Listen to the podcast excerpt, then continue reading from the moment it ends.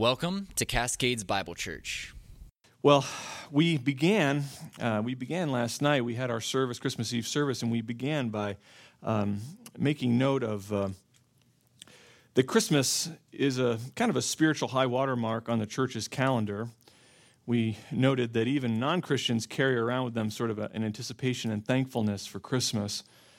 Um, whether it's ceramic nativity scenes or Bible saturated hymns or capping our Christmas trees with little angels that remind us of, um, you know, the divine messengers who announce Messiah's birth.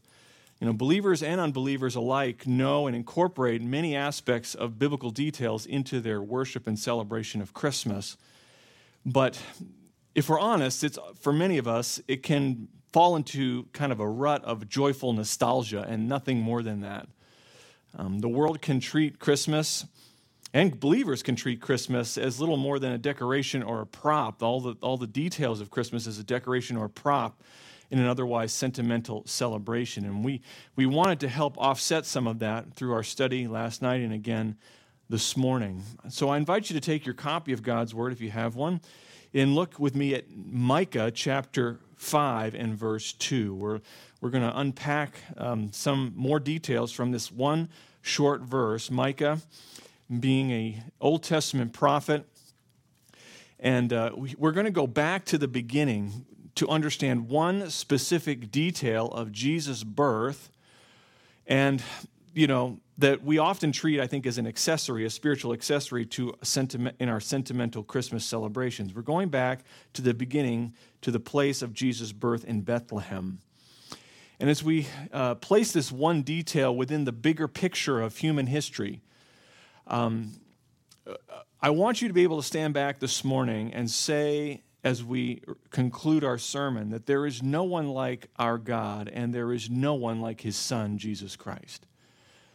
The concept of the kingdom of God, in a real sense, unifies, pulls together all of Scripture, all of it. It acts like a rope running from Genesis all the way through to Revelation we see the beginning in Genesis chapter 1. We see the kingdom of God is presented with creation itself. God creates all things and he creates them good as God is the king of creation. He delegates humanity as his image bears to rule and subdue that creation. Genesis 1, verse 27. God commands Adam and Eve to be fruitful and multiply and fill the earth and to subdue it and rule over it. And so and so the first aspect of the scriptures is encompasses in Genesis 1 and 2 creation. And then second, we see the fall of humanity in Genesis chapter 3. Man's failure to rule God's creation as he does, intended, both humanity and creation itself, the actual created order is plunged into sin and its devastating effects. And we see that in, in Genesis 3 1 to 14. And then beginning in chapter 3 and verse 15 of Genesis 3 and all the way through to the end of the Old Testament in Malachi, you could put all of that under the heading of promise. Promise.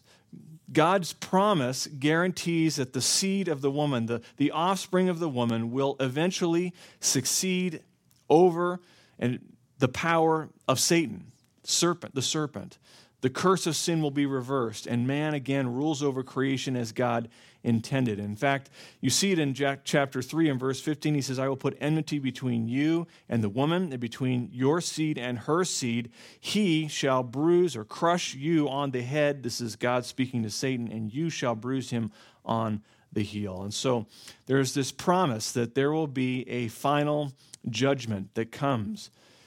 The fourth aspect of Scripture comes really from Matthew to Jude, and that is redemption. That everything in those books could fall under the heading of redemption. Through his atonement at the cross, Jesus, through his death and resurrection, are the foundation for the kingdom and the future reconciliation of a people for himself and really a re- reconciliation of creation as a whole. In fact, when Jesus arrives on the scene in Mark chapter 1 and verse 14, it says, Now after John had been in, uh, taken into custody, John the Baptist, Jesus came into Galilee preaching the gospel of God and saying, The time is fulfilled and the kingdom of God is at hand. He says, Repent and believe in the gospel. And then, fifth, you could trace in the book of Revelation the restoration of all things. God's plan is fulfilled as Jesus successfully reigns over the earth, and then this kingdom merges into the kingdom of the Father in an eternal state. And in, in a sense, you could say the entire book of Revelation describes how the kingdom of God triumphs over the kingdom of Satan. Revelation 11, verse 15, John writes Then the seventh angel sounded, and there were loud voices in heaven saying, The kingdom of the world has become the kingdom of our Lord and of his Christ, and he will reign forever and ever. And so you can summarize the entire storyline of the Bible into five parts creation, fall, promise, redemption, and restoration. The kingdom created becomes the kingdom fallen, which leads to the kingdom restored. And all of it, we said last night, is centered and anchored on Jesus as the Messiah. Every portion of Scripture, like pieces in a puzzle, fits together to, uh, to unpack this picture, this divine revelation of redemptive history, each part contributing its own unique kind of image, if you will, to God's revelation and his kingdom plan. And Micah's part of that puzzle centers on the promise portion of God's kingdom plan. That's what we're looking at this morning. He looks back at the failure of God's people on account of their fallen and sinful hearts, and Micah also looks ahead to the promised redemption and restoration of all things on account of his future salvation. And if there's one thing you want to take away from the book of Micah, and again, a lot of this is review for those of you who were here last night. If you want to take one thing away from the book of Micah, it is this that there is no one like God, and there is no one like his son, Jesus Christ. God's absolute superiority and uniqueness, they shout at us in this book from every section of Micah's prophetic word. Even the prophet he chose to deliver the message that prophet's name, Micah, reminds us that there is no one else like God because his name means who is like God. But the theme isn't simply derived off of some kind of play of words, play, of, play on words from Micah's name. It's stated explicitly in chapter 7 and verse 18. Micah writes, Who is a God like you, who pardons iniquity and passes over the rebellious acts of the remnant of his possession. He does not retain his anger forever because he delights he delights in loving kindness. So Micah is indeed to bringing this message that there is no one like God and he tolerates no counterfeits. Now, to understand the context, we didn't get into all this detail last night. Micah is a contemporary of Isaiah. They're preaching at the same time, in the same in the same uh, general time frame. And they both preach, but they both preach in different contexts. Uh, Micah is a street preacher. Micah is, is he's more John the Baptist in the wilderness than Paul on the Areopagus preaching to the great philosophical thinkers in Athens. Micah is a street preacher, and he is a compelling one at that. And he begins his, his writing in chapter 1 by warning Israel and Judah that Yahweh's judgment is coming. You see that in verses 2 and 3. He says, Hear, O peoples, chapter 1, verse 2. He says, Hear, O peoples, all of you, listen, O earth, and all it contains, and let the Lord God be a witness against you, the Lord from his holy temple. For behold, the Lord is coming forth from his place, and he will come down and tread on the high places of the earth. There is a judgment coming, and it's coming at the hand of God. And there is nothing about this judgment that's unfair. It is justified. In verse 5, he says, All this is for the rebellion of Jacob and for the sins of the house of Israel. What is the rebellion of Jacob? Is it not Samaria and all of its false worship? What is the high place of Judah? And he says, Is it not Jerusalem, which is meant to be the center of the true worship of God, and it was corrupt? Micah tells them that God is going to take what they thought was their strength, their security, and he's going to turn it into their weakness and their vulnerability. If you look down at verse 10, he says, Tell it not in Gath, weep not at all. At Beth La Afra, roll yourself in the dust. Go on your way, inhabitant of Shaphir, in shameful nakedness. The inhabitant of Zaanan do not, will, does not escape. The lamentation of Beth Ezel, he will take it from you its support. These, these places, these names that speak of pleasantness, that speak of stability, of standing, he says those things will be exposed, those things will be undone. Basically, the opposite will happen. All their assets are going to be leveraged against them and turned into liabilities. That's the point of the opening verses here. Only God can do that, for there is no one like God, and he tolerates no counterfeits. As we move into chapter 2, Micah takes specific aim at the leaders of Israel.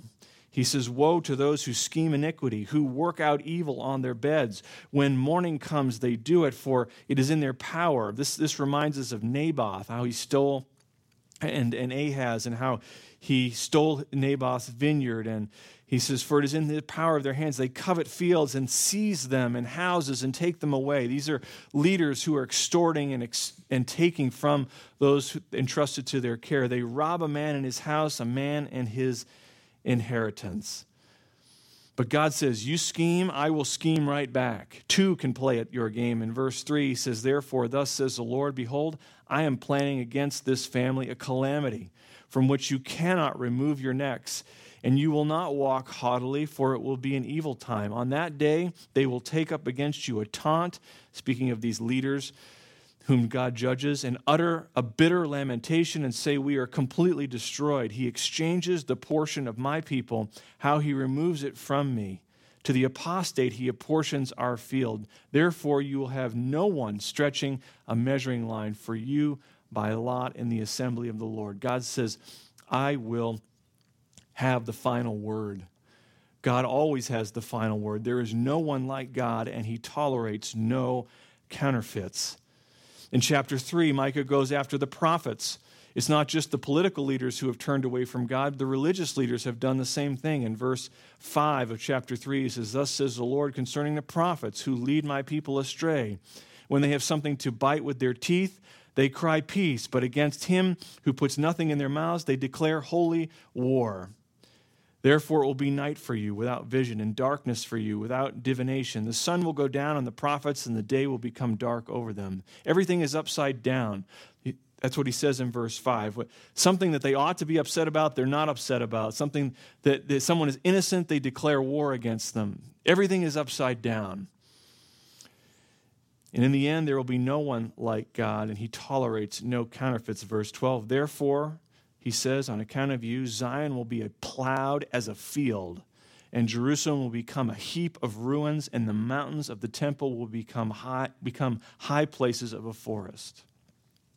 So, so the, as Micah, as we come to chapter four, then Micah says there's a time coming after God cancels all the counterfeit rulers and counterfeit prophets when he will start over. When the time of the Gentiles is fulfilled, Jerusalem will be reestablished and it will become a place for both spiritual and physical blessing to the nations. This is the kingdom restored. And we see that pictured in the beginning of chapter 4. He says it will come about in the last days that the mountain of the house of the Lord will be established as the chief of the mountains. It will be raised above the hills, and the peoples will stream to it. Many nations will come and say, Come and let us go up to the mountain of the Lord and to the house of the God of Jacob, that he may teach us about his ways, and that we may walk in his paths. For from Zion will go forth the law, and even the word of the Lord from from Jerusalem. As we mentioned last night, the first three chapters as a whole are essentially a vote of no confidence in God's people and in their leaders. But he says there's a day coming when all will be made whole, when all will be made stable, and blessing and everlasting righteousness will come in. The question we asked and answered, started to answer last night, is how do we get there? How do we get there? This world is full of counterfeits. The story of Israel and the nations and of our lives is one of failed state after failed state, failed leader after failed leader. How do we get from the kingdom fallen to the kingdom restored? That's the question. And Micah says, God must do it. God will rescue you and he will deliver you. Verse 10 The Lord will redeem you, of chapter 4, from the hands of your enemies. He says, I'm going to discipline you for a season. You have been unfaithful. You have not trusted in me. You have been rebellious against my law. but I will rescue you and I will judge those who judge you. So God tolerates no competitors, He tolerates no counterfeits. And He will send a new king. And this new king won't be like all the counterfeits and the impostors that have fallen short and led the people astray. He says, I will give you a new king, a righteous king, and he will rescue you. And we see him introduced to us in our text this morning in chapter 5 and verse 2. He says, But as for you, Bethlehem Ephrathah, too little to be among the clans of Judah, from you one will go forth for me to be a ruler in Israel. His goings forth are from long ago, from the days of etern- eternity. You want to know how it all works out? How do you get from judgment to rest- resolution, from the kingdom fallen to the kingdom of God restored? It's all going to work out, we said, through one true king. And that king is none other than the Lord Jesus Christ, God incarnate. And so, this little town of Bethlehem promises to be the place where God will raise up one who will ultimately fulfill God's kingdom purposes. Every detail about him, all the way down to the place of his birth, matters and proclaims to the highest heaven that not only is there no one like the triune God, but there is specifically no one like his son Jesus. And this, we said, is what Christmas is meant to communicate to the world. This is why we worship on Christmas. Christmas is about God and his unyielding commitment to declaring that there is no one like himself, and particularly, there is no one like his son. And Micah gives us three reasons in this one little verse why there is no one like the Lord Jesus. And by way of review, last night we looked at just the first in the beginning of verse 2, and that is that Jesus is this Messiah, is the pinnacle of God's saving plan. He is the pinnacle of God's saving plan. Micah mentions Bethlehem here. But as for you, Bethlehem, this points the reader and you and I to the house of David, the Davidic dynasty, the Davidic covenant. And in that covenant, God promised David a number of things, but one thing in particular stands out in 2 Samuel 7 and verse 11. God promised David, that the Lord declares to you that the Lord will make a house for you. And when your days are complete and you lie down with your fathers, I will raise up your descendant after you, who will come forth from you, and I will establish his kingdom, and he shall build a house for my name, and I will establish the throne of his kingdom forever. God promised David that one of his descendants would come forth and inherit an eternal kingdom that would be established eternally. The point is, if you are the fulfillment of the Davidic covenant, you fulfill all of God's promises. That's the point. The Davidic dynasty is the key to fulfilling God's kingdom plan. But even from the beginning with David, what do we see? Failure, sin, rebellion, and God is going to bring the Davidic dynasty to nothing. He says that in chapter 1 and verse 15. He says the glory of Israel is going back to Adullam, to the place where David was on the run from Saul, the place of defeat, the place of, uh, of basically no sovereignty, no power. And God says, I'm going to grind that house to dust. And when I get done with it, the Davidic dynasty, with all their failed kings, will be a smoldering ash heap. They'll appear like chaff that the wind blows away, but only for a season. For a season. But, and there's a hard pivot in verse 2 as for you, Bethlehem Ephrathah, it will not always be this way because of Bethlehem. You say, what's so significant about that? You need someone to reboot the kingdom plan. You need someone to reboot this kingdom, you know, control, alt, delete. Restart this thing. And if you want to reboot that kingdom plan, you have to go back to the beginning. And where was David born? We know from the scriptures he was born in Bethlehem. He was born in Bethlehem. You have to go back to where it all started. And so, what Micah does in verse 2, in this stark contrast, is take us back to the cradle of David's line, to Bethlehem. And he shows us that the son of David will usher in a new beginning ultimately restoring God's kingdom on earth. In other words, the last David must be like the first. He will resurrect the line of David, he will revive it, and he will see God's kingdom purposes brought to completion. He is the pinnacle of God's salvation plan for human history. And of course, who is this person, this man from Bethlehem, this last David, this righteous king? We read about him this morning in our scripture reading. He is none other than the Lord Jesus. And when the angels appeared to Mary and God revealed through his heavenly messenger that Jesus is the long promised king foretold by the prophets like Micah and Isaiah and others, they said, Behold, this is what the angel said to Mary You will conceive in your womb and bear a son, and you shall name him Jesus. He will be great and will be called the Son of the Most High, and the Lord God will give him the throne of his father David, and he will reign over the house of Jacob forever and his kingdom will have no end. He is the fulfillment of the promise, the fulfillment of the promise given to David. There is no one like the Lord Jesus. He is the pinnacle of God's saving plan. Secondly, though, not only is he the pinnacle of God's saving plan, he is the promised one by God's sovereign power. He is the promised one. Jesus is the promised one by God's sovereign power. He says, But as for you, Bethlehem Ephrathah, too little to be among the clans of Judah.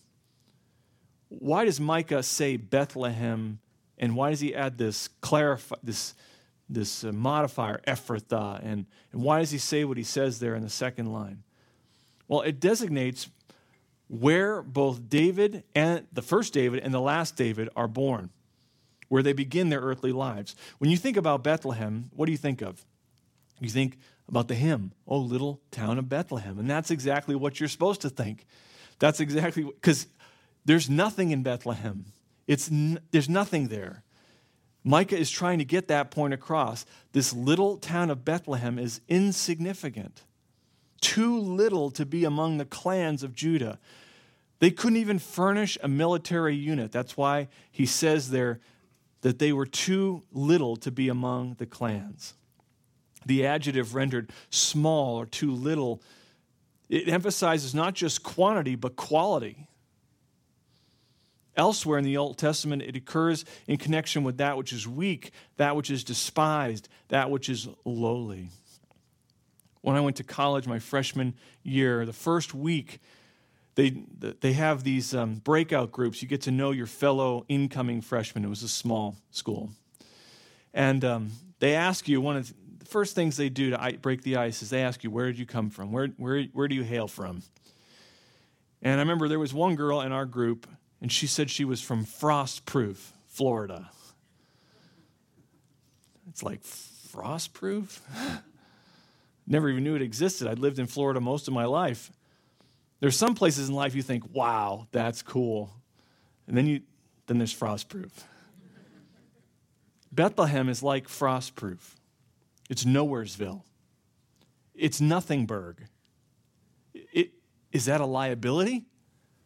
Not at all. Micah says, Bethlehem, it's one of your greatest assets. God chose you, Bethlehem, specifically to showcase that when he raises up his righteous king, the king who will redeem sinners, the king who will restore the kingdom, it is because he accomplished it and no one else. It's because of God's sovereign power and because of God's sovereign purposes and God's sovereign choosing. This is yet another example of how the Lord delights to choose the weak and the despised and the lowly of this world to shame that which is wise and that which is strong in the world. It ensures, beyond a shadow of a doubt, that all the glory goes where it rightfully belongs, and that is on God. God says, I'm going to bring this one forth from Bethlehem to make it crystal clear to the world that he is who he is, not because of where he's from and not because of who he knows, but because He's from Bethlehem, but because of my sovereign power, there is no one like God, and consequently, there is no one like his son, Jesus. Isaiah prophesying around the same time in chapter 42, God, he says this, this is speaking for God, of his son, The Father says, He is my chosen one. Behold, my servant, whom I uphold, the one in whom my soul delights. God backs his son 100%. I think we take Jesus way too lightly. Some people say, I'll think about him later. I'll deal with him later. When I get older. After I do this and that and the other thing. Do you know who you're dealing with? Do you understand? He is the one whom God endorses. He, what do you think will happen to you when you disregard the one whom God has poured out his favor upon? It is destruction. He is preeminent, and we must humble ourselves before him. There is a third reason in this text why there is no one like the Lord Jesus, and that is he is the potentate with God's superior pledge. He is the potentate with God's superior pledge. He is the pinnacle of God's saving plan. He is the promise won by God's sovereign power. And this one is a ruler. That's what we mean by potentate. He's a, he's a ruler. It's a generic word here in verse 2. He will be a ruler in Israel. It's just a generic word for ruler, one who reigns, one who has authority. You say, well, so what? What does that matter? Notice Micah says, This one will go forth to be a ruler for me, speaking for God. So he's not just any ruler, he's God's ruler. He's unique. This ruler is unlike all the others because he will be God's climactic ruler. In what way is he unique? Well, he tells us his goings forth are from long ago. Jesus will be born in Bethlehem, but let me tell you, that's not where he began. That's not where he began. He came from long ago. You could actually translate faithfully that, that phrase from long ago, you could translate that everlasting. His goings forth are from everlasting. When there's no qualifier on the word, as there is and there's no qualifier here. It just keeps looking back and back and back in the original language. It's used in Habakkuk 1, verse 12, and Psalm 74, verse 2, to speak of God who has no beginning. So this ruler is like that. In Micah 5, in verse 4, he says this ruler will be a shepherd over Israel. And then later on in chapter 7, in verse 14, God is the one who is shepherding. Again, showing that this king is none other than God himself. They are one and the same. How can God ultimately endorse anyone, pledging that he rules for him eternally unless that person is God? He was born in time, yet he stands outside of time. He came into the world, but yet he exists outside of the world. You can't be a mere man and do that. Only, God, only the God man can do that. No earthly king in Israel, past, present, or future, could ever fit the description that Micah gives here in this text at the end of verse 2. He is the king who is God with God's superior pledge. He rules, God says, for me. So there is no one like God. And specifically, there is no one like the Lord Jesus Christ. At the end of verse 2, Micah says, The Jesus is going forth are from days of eternity. This points the reader back. It brings, it would have brought the reader back to the glory days of Israel, the days of David and Solomon, when Israel had rest from all her enemies, prosperity, abounded. When other nations came and brought tribute to hear the wisdom of Solomon and to honor them. But at this stage in Israel's history, the monarchy is an embarrassment. The kingdom is an embarrassment. But from Bethlehem, he says, will arise a new beginning that will result in the extension of God's kingdom throughout the earth. The reference to the king's origins marks him out as a supernatural figure similar to the description of the king in Isaiah in verse 9. You see it posted on our banners here. God's anointed one is called Mighty God, Eternal Father, Prince of Peace. He's talking about the same, the same person. This king will provide rest, he will provide sustenance and peace for God's weary people. We see that in verse 3. Therefore, he will give them up until the time when she who is in labor has borne a child and then the remainder of his brethren will return to the sons of Israel. He will arise and shepherd his flock in the strength of the Lord, in the majesty of the name of the Lord his God, and they will remain, because at that time he will be great. To the ends of the earth, this one will be our peace. This again parallels the work of the king in Isaiah 9, 1 to 7. He will eliminate fear. We see in Isaiah's writing hunger, and all every other obstacle toward renewal. Peace, prosperity, plenty, wisdom, justice. Those were all things that people thought about when they thought about the kingdom under David, the kingdom under Solomon. But it just pales in comparison to what awaits God's kingdom when it is fully and finally established. And Jesus is the fulfillment of these promises made some 700 years before his miraculous virgin birth. And Matthew concurs with this interpretation and uses Jesus' birth in David's hometown as one of the starting points for proclaiming in his gospel that Jesus is king.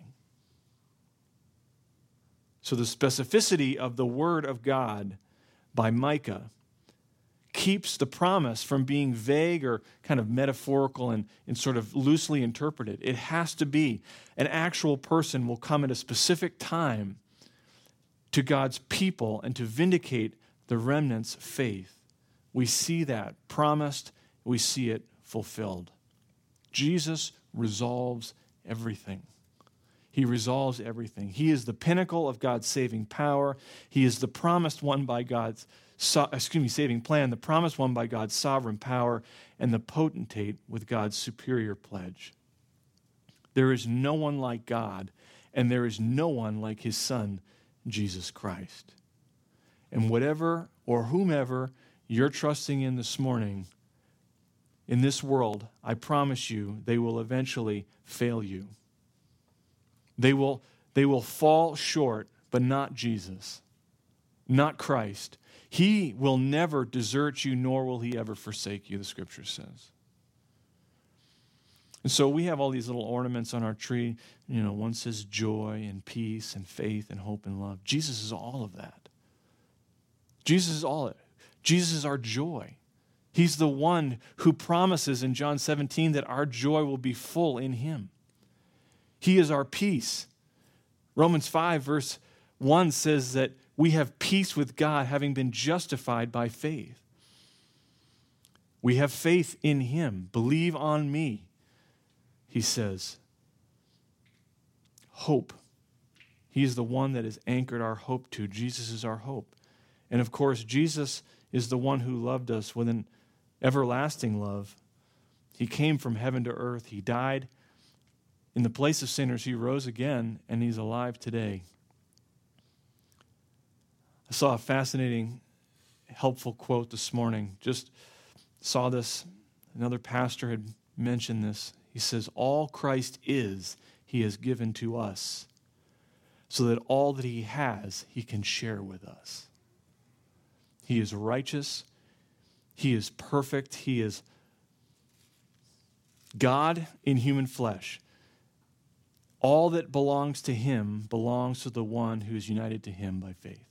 I pray that you're one of those individuals this morning. And if you're not, he says that you can trust in him. You can bow the knee of your heart. You can give your life to Him and to follow Him and trust in Him and not yourself. You can see Him for who He is. Understand that He's coming back to, to accomplish God's kingdom purposes. We don't know the day or the hour, and so we need to be ready. We need to be like those who have their lamps trimmed and ready. All that Christ is, He's given to us so that all that He has, He can share with us. And that's really what we want to anchor our hearts and minds to this Christmas day.